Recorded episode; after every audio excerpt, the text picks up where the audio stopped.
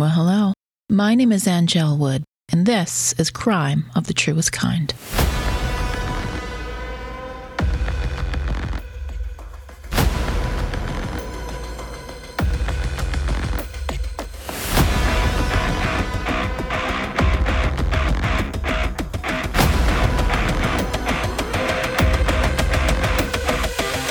Welcome back, everyone. This will be part two of the Sean Ouellette story. And I'm changing it up a bit because I have found that trying to put out two podcasts on Fridays is unsustainable. I started this true crime podcast last fall.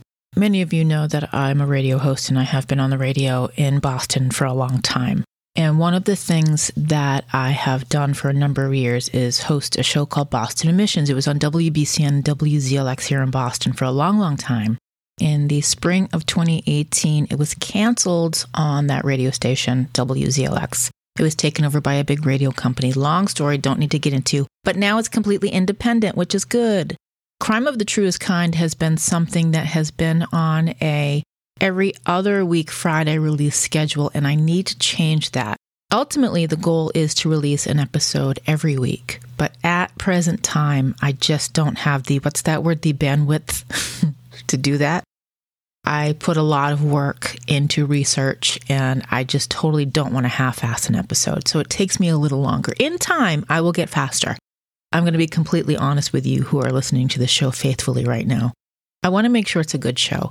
I want to make sure I get as much information as I can for the families of these people.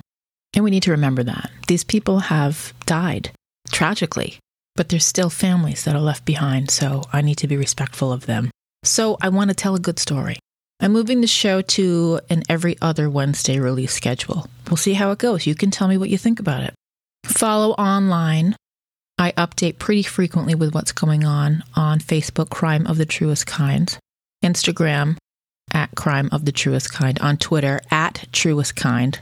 I post on TikTok, at Truest Kind, and sign up for the True Crimers list at crime of the truest kind dot com, where you will be emailed about every new episode as it posts, any new blog entries that I put up at the website.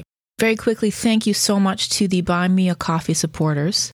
Sandy, Sandy, Sandy, Brooke, David, Mark, Jean, Lee, Kelly, thank you.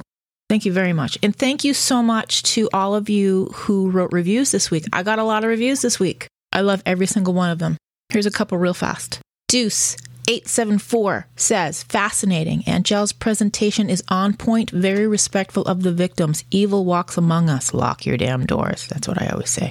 Uh, here's another quick one. Thank you, Jake, goddammit. Quality, quality, quality. The details in this podcast are exquisite. Perfectly sets up the time and vibe for the locale where these heinous murders take place. The fact that I was driving by Hedgehog Park while listening to the Hedgehog Park murders episode didn't add to the story as much as Angel puts into it. Hit that subscribe. Do yourself the favor. Hedgehog Park is the Leanne Milius, Kim Farah episode, Salem, New Hampshire. Go back and listen to it. Today's episode is part two. If you have not heard part one of the Sean Ouellette Canton, Massachusetts story, please go back and listen. In the future, when I have multiple episodes for one topic, I will not wait two weeks in between. So let's get to it. Sean Ouellette, Canton, Massachusetts, part two of two.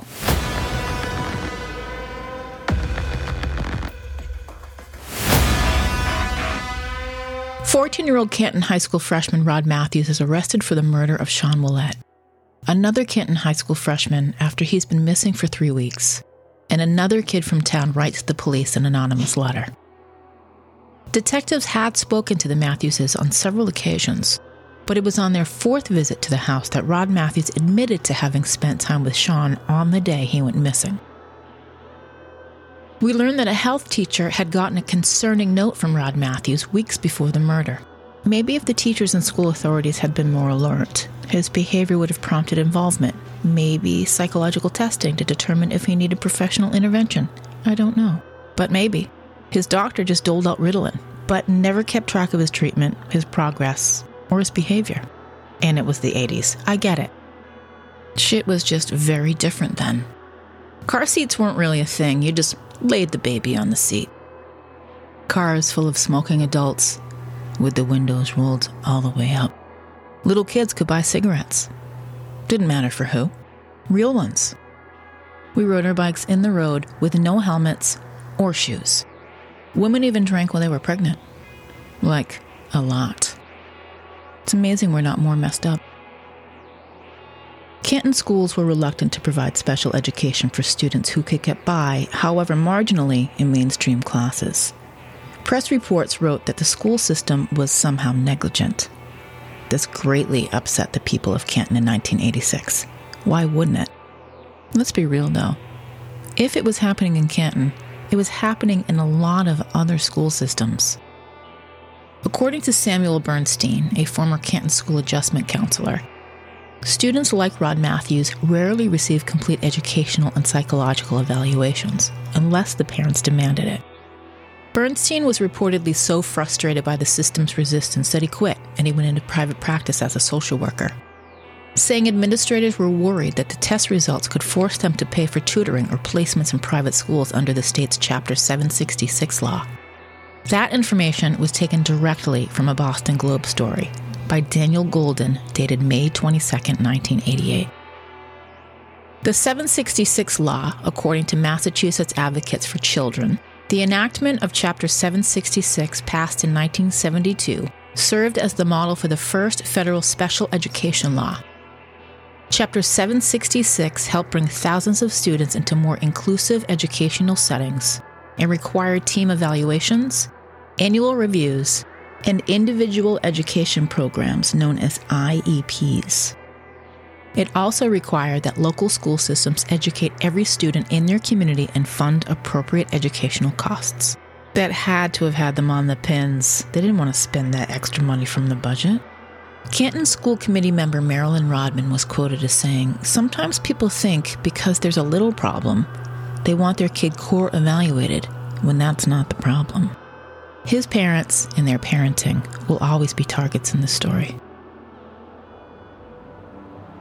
Rod Matthews may have been an unplanned arrival in a rocky marriage. Um, a lot of us were. His parents split up for the first of their seven separations, each of which lasted at least a month, when Matthews was four years old. During the separations, the family created the illusion of togetherness. In truth, though, it's kind of admirable that they tried to do that, really. It may not have proved to be very helpful in the long run, however. Father Ken Matthews would be at the Canton house to have lunch or dinner with the family before heading back to his Dorchester apartment for the night. Maybe the kids saw through it, but Rod Matthews told his psychiatrist after his arrest that his parents had never separated. Ultimately, we want to know why a killer kills. Isn't that what attracts a lot of us to the true crime genre in the first place? What was it about Rod Matthews' life or lack of living that led him to kill so mercilessly? I'm not sure that we'll ever know. He was delayed as a kid. Slow in learning to talk, he sought a speech therapist. Throughout his schooling, his verbal skills and word retrieval remained below grade level. Psychiatric tests given after his arrest showed difficulty articulating his thoughts, something that may have contributed to his actions. As a small boy, he hid and cried when adults tried to take his picture. But as he grew older, he craved attention. He and Robbie Peterson became friends in third grade. They used to ride bikes together. Robbie's mother remembered the day that Rod Matthews ran into her house shouting, "Missus Peterson, you're lucky I'm here. I made it all the way with no brakes on my bike." She said they laughed at Rod's shenanigans for years. Rod's pranks were less hysterical for his elementary school teachers. When he got down on all fours and barked like a dog, or he'd wander over to the window and just stare outside. He landed in Principal Turley's office. He had a reputation as a disciplinarian who believed in making bad boys cry. Principal Turley testified at the trial. The older he got, the more trouble he got into. The last two years, he'd be in my office for disciplinary reasons at least once a week. He didn't seem to respond. Rod never cried in my office. Also, a man who wants to make little boys cry will never sit well with me, even if it was the eighties. His big and lording voice would be heard down the hallways as Turley would lecture a delinquent kid to tears. Not Rod Matthews, though. The more he shouted at him, the more he grinned. That becomes something doctors later explain away as a defense mechanism. Perhaps personality disorder entered into that equation. Unable to affect his behavior, Principal Turley assigned him to the school's strictest teachers and then warned administrators at the middle school to be ready for him. Meanwhile, we do know that he was being treated with Ritalin and had been on it for several years without any associated therapy. Its effect on him may never be determined. According to neuropsychiatrists, the drug cannot incite a well-adjusted child to violence, but it can exacerbate an existing mental illness, particularly when, in Rod's case, the drug is prescribed without psychological evaluation. Drug treatment began when he was in the fourth grade, when his teacher told his mother, Janice Matthews, that the boy needed medication to calm him down. The family pediatrician, Theodore J. Goodman of Canton, prescribed the drug without giving Rod any examination beyond a routine checkup. Although the best-known reference book for physicians says Ritalin should be part of a total treatment program, which typically includes other remedial measures, Doctor Goodman did not arrange for any other treatment such as psychotherapy. After the murder, a psychiatrist who examined Rod concluded that the diagnosis of attention deficit disorder was most likely in error. Ritalin did not bring peace to Rod Matthews. Three weeks after he started on the drug, his teacher called Janice Matthews to ask, "Did Rod take his pill? He's not acting like it." His mother checked in with the doctor and was told not to expect any miracles. She stayed on course with the treatment and kept him on Ritalin for five more years, although its curative power did not grow with time. He seemed to almost become reliant on it. While he took small doses and only on school days, he began every school year without medication, but after a few weeks, when his nerves acted up, he sought refuge in Ritalin. Sidebar, if I may, I don't like when a serious condition is mentioned time and time again, but no information is shared to support what it even means. And I'm learning too. Parents of kids diagnosed with these conditions and the kids themselves deserve a better understanding. A D D and Ritalin was a hot-button issue in the nineteen eighties. It began making its way into the mainstream, but it wasn't new. The F D A approved the psychostimulant Ritalin, also known as methylphenidate, in nineteen fifty-five. It became more popular as an A D H D treatment, and that's as the disorder became better understood and diagnoses increased. The medicine is still used today. Attention deficit hyperactive disorder is a common neurodevelopmental disorder most commonly diagnosed in children. According to the Centers for Disease Control and Prevention, the average age of diagnosis is seven. Boys are twice as likely to be diagnosed as girls. Adults are also diagnosed with it and treated. I actually think I have it, and I'm not making a joke. It was originally called hyperkinetic impulsive disorder. It wasn't until the late nineteen sixties that the American Psychiatric Association, or the A P A, formally recognized A D H D as a mental disorder. And it's changed. The A P A released a third edition of the Diagnostic and Statistical Manual of Mental Disorders, called the D S M, in nineteen eighty. They changed the name of the disorder from hyperkinetic impulse disorder to attention deficit disorder, A D D. Scientists believe hyperactivity was not a common symptom of the disorder. The listing created two subtypes, A D D, that's A D D with hyperactivity, and A D D without hyperactivity. You following me? I remember when neighborhood kids were labeled with something called A D D and being put on special diets by their mother. What that mother should have done, in addition to her special no butter or more butter diet, I can't remember which one, was take care of her kids. Discipline wasn't a concept that that family embraced. And A D D became a catch-all diagnosis for lots of kids. Many families and doctors alike kept it on the surface level and did no more investigation on what might be going on with the kid, emotionally or otherwise. Many psychologists and school officials insisted that Ritalin was the best treatment for children suffering from hyperactivity or the attention deficit disorder. And as a matter of routine, Matthews was put on Ritalin as a means of controlling his unacceptable behavior. So, Ritalin became the defense's go-to for why a fourteen-year-old kid with a history of bad behavior murdered another kid. Matthews' defense included claims that Ritalin worsened his severe mental problems. And I was curious if Ritalin was still prescribed, seeing as its cooler cousin Adderall was on the scene. And it is. According to American Addiction Centers, Ritalin is considered an effective treatment for A D H D and is commonly used along with counseling and other non-medical therapies to treat the condition. Ritalin does have some associated risks for certain people. The drug can raise blood pressure and heart rate. Ritalin could also slow the development of children and adolescents who take the drug. We do know that Matthews was small for his age, as evidenced by how his appearance changed after he stopped taking Ritalin in prison. Sean Millett was also taking Ritalin, by the way, and it was reportedly helping his hyperactivity. Attending a different school nearly every year affected Sean. His behavior suffered, as did his grades. He was put on Ritalin for four years without backup treatment, such as therapy.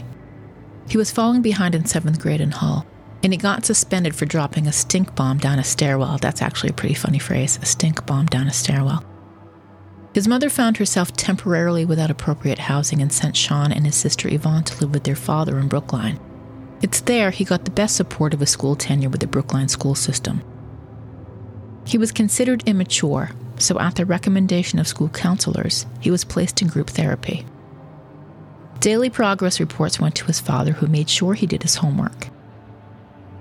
This extra attention helped, and the structure he got there in just one semester in Brookline strengthened his study habits and pulled up his grades. By that time, his mother had found a subsidized apartment in Canton for families of handicapped persons and was able to bring her children home. Thomas Ouellette thought about trying to keep the kids with him in Brookline, but decided they ought to be against him in court.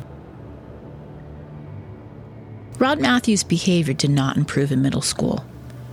His records show that he was given fifteen detentions and three one-day suspensions in seventh and eighth grades for such offenses as refusing to cooperate in class, screaming obscenities, and throwing bananas in the cafeteria. He was not receptive to his Christian studies at Saint John's Church, where he was suspended during his eighth grade year for misbehavior. He returned in ninth grade but scoffed at the teachings. His parents seemed resigned to his behavioral problems, and his mother grew accustomed to driving by the school to pick him up after yet another detention. At one parents' night at the middle school, they did ask an administrator whether they should be concerned about him, to which they were told, "Oh, don't worry about it. He's a good kid. It's just his age." That is unfortunate. It does seem the family sensed there was more to his behavior than stages of growth and maturity. It was more than that. As he graduated from middle school and started high school, what were once pranks became alarming and dangerous. He liked fireworks, explosives, and was becoming a full-fledged pyromaniac.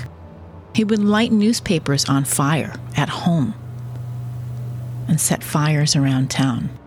One disturbed friends so much that they put it out with the snow. He was torturing animals.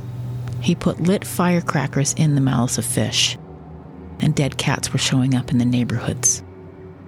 Now, we've learned a few things about setting fires and animal abuse, classic symptoms of psychosis, and, if left unchecked, they frequently lead to serious violence. If you look into the history of most serial killers, those are two prime factors that determine their behavior later on. Am I saying that Rod Matthews was a serial killer? I'm not. Am I saying that there was potential for him to cause greater violence? I am. He did some odd things. He sealed the cracks around the playroom doors with rags, complaining of a draft. He was obsessed with cleanliness and took frequent baths. Perhaps a form of O C D. Was that a diagnosis for kids in the nineteen eighties?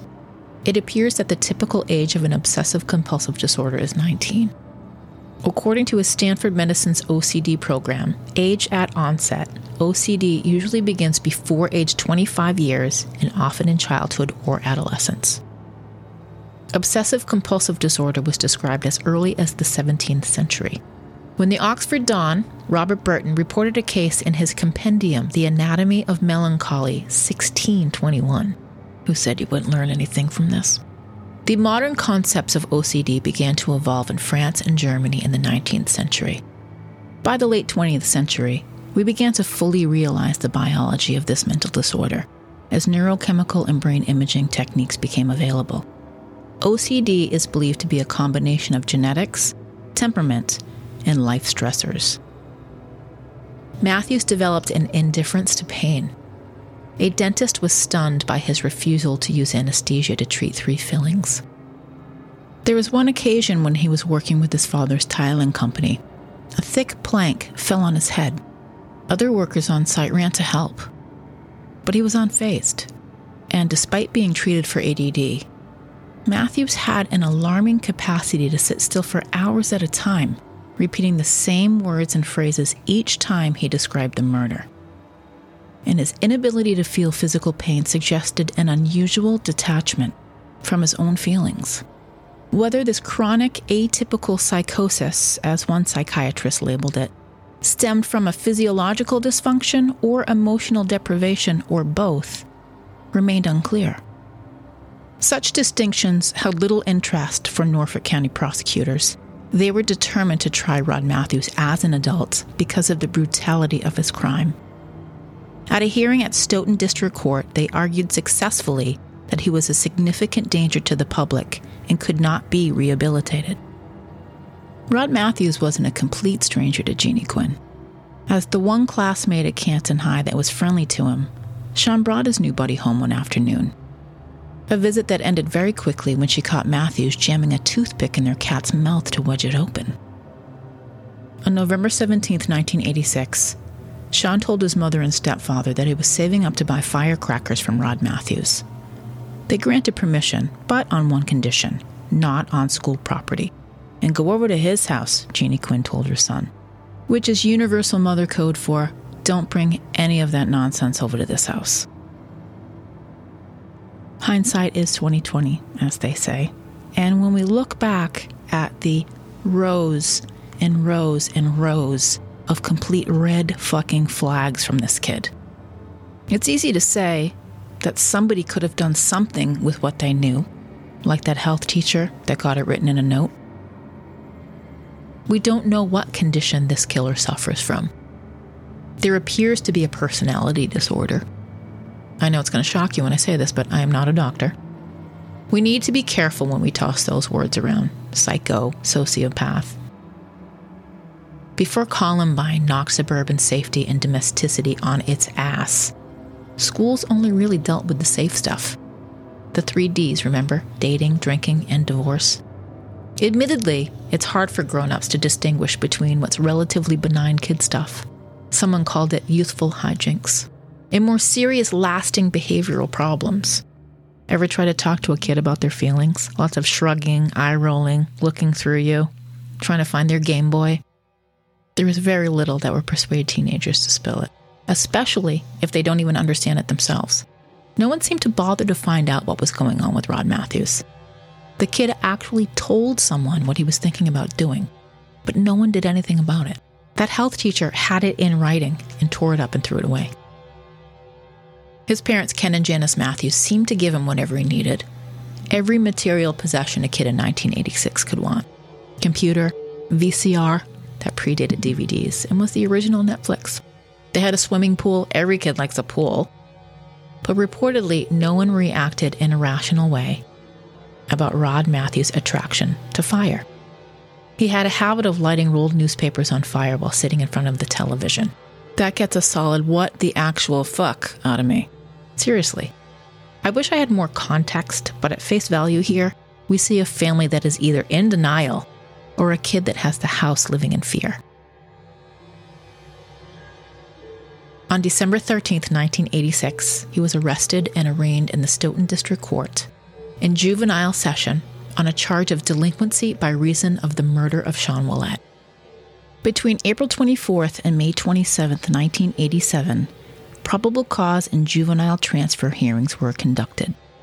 The judge found probable cause, dismissed the juvenile complaint, and ordered that Rod Matthews be transferred to the Superior Court Department for arraignment as an adult. On July fifth, nineteen eighty-seven, a Norfolk County grand jury returned an indictment charging Rod Matthews with murder in the first degree. After a hearing, the trial judge denied the defense motion to dismiss the indictment or to remand the case to the juvenile court. In the fall of nineteen eighty-seven, as he awaited trial, a transfer was ordered to move him from Gabler Children's Center at Metropolitan State Hospital in Waltham to another state hospital where security was tighter and where he could receive what the judge called more appropriate treatment. Wayne Stelk, a psychologist with the State Department of Mental Health, testified in Norfolk Superior Court that Matthews often discussed the murder with the other patients, and it caused psychotic adolescents to consider him a hero. With the agreement of the prosecution and the defense, the judge ordered Matthews moved to the Centerpoint program at Danvers State Hospital. He was bragging to the kids about murder. Given the severity of the crime and its obvious premeditation, the prosecution sought the first-degree murder charge. This would warrant charging him as an adult. It would mean a potential for life in prison, unheard of in Massachusetts at that time. The trial began March second, nineteen eighty-eight, and it was broadcast on Canton Cablevision. It was highlighted by graphic descriptions of the murder and key testimony from friends Robbie Peterson and Jonathan Cash, who described how Matthews talked to them about his plans to kill another kid from school. Defense attorney John Philip White argued that Matthews should be acquitted by reason of insanity and portrayed him as a mentally unstable child whose pleas for help were ignored and whose use of the A D D drug Ritalin influenced his murderous tendencies. Rod Matthews made legal history by becoming the youngest person ever in the United States to plead not guilty by reason of insanity. Rather than contest the facts, the defense relied on expert testimony that he was unable to control himself. He did not testify in his defense, and he sat expressionless through the trial. Rod Matthews also became the youngest person to be prosecuted as an adult in the Commonwealth at the time. Despite what the prosecution proved as a brutal and unconscionable murder, on March tenth, nineteen eighty-eight, the jury convicted Rod Matthews on the lesser charge of second-degree murder. It's not clear to me what the jury's instructions were, but it is clear, almost likely, that they took his age into consideration. The sentence was automatic, life in prison, but parole eligibility after fifteen years. There was outrage on both sides, some believing he was simply too young to face a minimum of fifteen years in prison. Others, like members of Sean Ouellette's family, found his actions to be reprehensible and thus confirming his inability to live in a free society. My words, not theirs. But I think if you ask them, they might respond similarly. Jeannie Quinn has been front and center in the fight to keep her son's murderer behind bars. More on that in a minute. Rod Matthews has been in custody in Massachusetts since he was fourteen. That's nineteen eighty-six. And much has changed since. The Matthews case is among the top one-sided when this topic comes up, as is the nineteen ninety-five case of Eddie O'Brien, the fifteen-year-old Somerville boy and grandson of the city's retired police chief who was charged with murdering his best friend's mother. He was a gentle giant, six foot four, two hundred sixty pounds, a teddy bear, they called him. It was a gruesome attack. forty-two-year-old mother of four, Janet Downing, was stabbed ninety-eight times in her house. Her son's friend and their neighbor in the Prospect Hill section of Somerville, just two miles outside of Boston. It was Eddie O'Brien, sentenced to life without parole for first-degree murder in October nineteen ninety-seven. A decision by the state's highest court introduced new pain, especially for the Downing family. They thought they were safe. Now, eventually, the person convicted of murdering their mother may face freedom.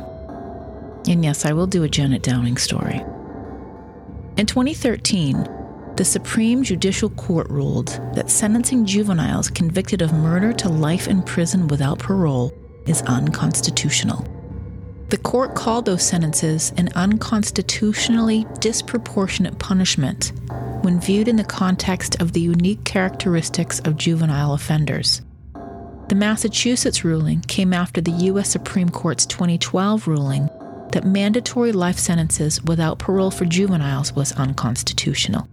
In that decision, the Supreme Court focused on judicial discretion, The court said not allowing a judge or jury to consider the defendant's age and other factors violated the Constitution's ban on cruel and unusual punishment.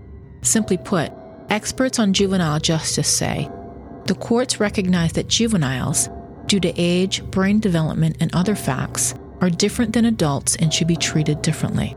According to a W B U R report from twenty fifteen, Josh Dohan, the director of the Youth Advocacy Division of the Committee for Public Counsel Services, said the S J C's ruling took it a step further from the Supreme Court ruling, under which a judge could still issue a sentence without parole, by saying no matter what someone does as a juvenile, they will have the option of parole. Dohan goes on to say, their ruling basically reflected that any kid who could be rehabilitated should have another chance. Not be guaranteed, but should have another chance at life out in the community. These rulings don't guarantee lower sentences or parole for juvenile offenders. Massachusetts passed a bill in twenty fourteen allowing parole for all juveniles convicted of murder under a three-tier system. It was signed into law by then-Governor Deval Patrick in July twenty fourteen. Juveniles convicted of first-degree felony murder become parole eligible after serving twenty to thirty years. Juveniles convicted of first-degree murder with premeditation become parole eligible in twenty-five to thirty years. Juveniles convicted of first-degree murder with extreme cruelty and atrocity would become parole eligible after a minimum of thirty years. There were sixty or so offenders in the prison system convicted as juveniles and sentenced to life without parole. That defaulted to a parole eligibility term of fifteen years as a result of the court's rulings. Rod Matthews was found guilty of second-degree murder and sentenced to life with a possibility of parole in fifteen years. His conviction was appealed, and in nineteen ninety-five, a Suffolk Superior Court judge denied a request for a new trial. His defense tried to implicate Robbie Peterson and Jonathan Cash in the murder plot of Sean Ouellette. Rod Matthews was first eligible for parole in two thousand one. In that hearing that December, Rod Matthews was twenty-nine years old. He'd served more of his life in prison than out of it. Close by, Sean's mother, Jeannie Quinn, cried as a family member held a picture of her son. After his nineteen eighty-six arrest, Matthews was taken off Ritalin. Once free of the drug, he changed. It had clearly stunted his growth, and maybe it did contribute to violent urges. His parole request was based on that, that he was free of violent thoughts. He was well-behaved on the inside. While the state denied his first parole request, his good institutional behavior and his expressions of remorse were acknowledged. Sean's family were required once again in two thousand seven to convene and listen to Sean's killer state his case for release. This time, Matthews reportedly expressed remorse for his actions and claimed that he could never forgive himself for what he had done. He showed visible emotion and insisted that years of therapy had rid him of his violent urges, which he attributed to his parents' marital problems rather than his original insanity defense. And reportedly, he did send a letter to Sean's mom. I don't believe she wanted to read it. The board rejected his bid by a vote of five to one, as the majority concluded that he still did not have a clear grasp of why he committed the murder. Five years later, in twenty twelve, the third hearing was due to take place, but Matthews withdrew his request just days before the hearing date without offering any reason or explanation and leaving the family reeling after months of emotional preparation for facing Sean's killer again. On March twenty-ninth, twenty sixteen, Sean's family rallied for a third time to hear Matthews' new attempt at parole, and for a third time, he was denied by the Massachusetts Parole Board. The ruling was that he must remain behind bars for another five years before he can ask for release from state prison. In a five-page decision, the board unanimously concluded that Matthews should remain in prison. It is now twenty twenty-one, five years since his last parole hearing. He is due for another, his fourth. Parole hearings in Massachusetts are open to the public, by the way. Rod Matthews remains in prison today. Prison I D W four four six one four A. He makes his home at M C I Shirley, medium security facility in Shirley, Massachusetts. I don't know when and if he could see release. In March twenty sixteen, the time of his last hearing, this family was waiting to house and employ him. It is not clear if circumstances with his family have changed. I did read that his older brother, Kenneth G. Matthews, Junior of Mansfield, passed away on September twenty-third, twenty sixteen. That was six months after his last parole hearing. I'm not sharing this to be cruel or suggest that his family deserved any of this. They did not. I'm saying it because it's unclear what circumstances now surround a potential release for Rod Matthews, and what support he may or may not have. Maybe nothing has changed. His father is in Florida. His mother and surviving siblings are here in Massachusetts. They all left Canton. Today, Rod Matthews is forty-seven years old. Sean Ouellette will be fourteen forever. He will always be that pudgy kid who loved fresh-baked cookies. Jeannie Quinn is about seventy years old now. I hope she may find some peace in her golden years. I know for her, they don't feel very golden. And I hope she doesn't live to see her son's killer go free. Rather, when he does one day go free, may it be long after Sean's mom has passed on to be with him.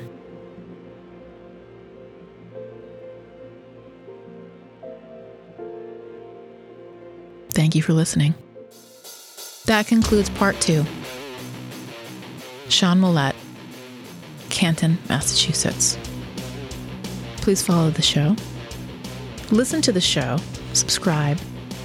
Rate and review. Those are my favorite words. Rate and review. I will read them on next week's show. Here's another one. Five-star review from Walk Trot, Foxtrot. Checks all the boxes. Well-researched, soothing voice, no inane chatter. Clever. Well, thank you. I'm going to keep the inane chatter at a minimum. I like all the other stuff. Thanks for indulging me anyway. All right, subscribe to the show anywhere you get podcasts. Follow the show online at Crime of the Truest Kind, Facebook, Instagram, at Truest Kind on Twitter, TikTok. You can email me anytime, crimeofthetruestkind at gmail dot com. Hit up the merch store. Uh, I put a couple new items up. I like your phone case. Phone cases. The snazzy. All right, until next time, lock your goddamn doors.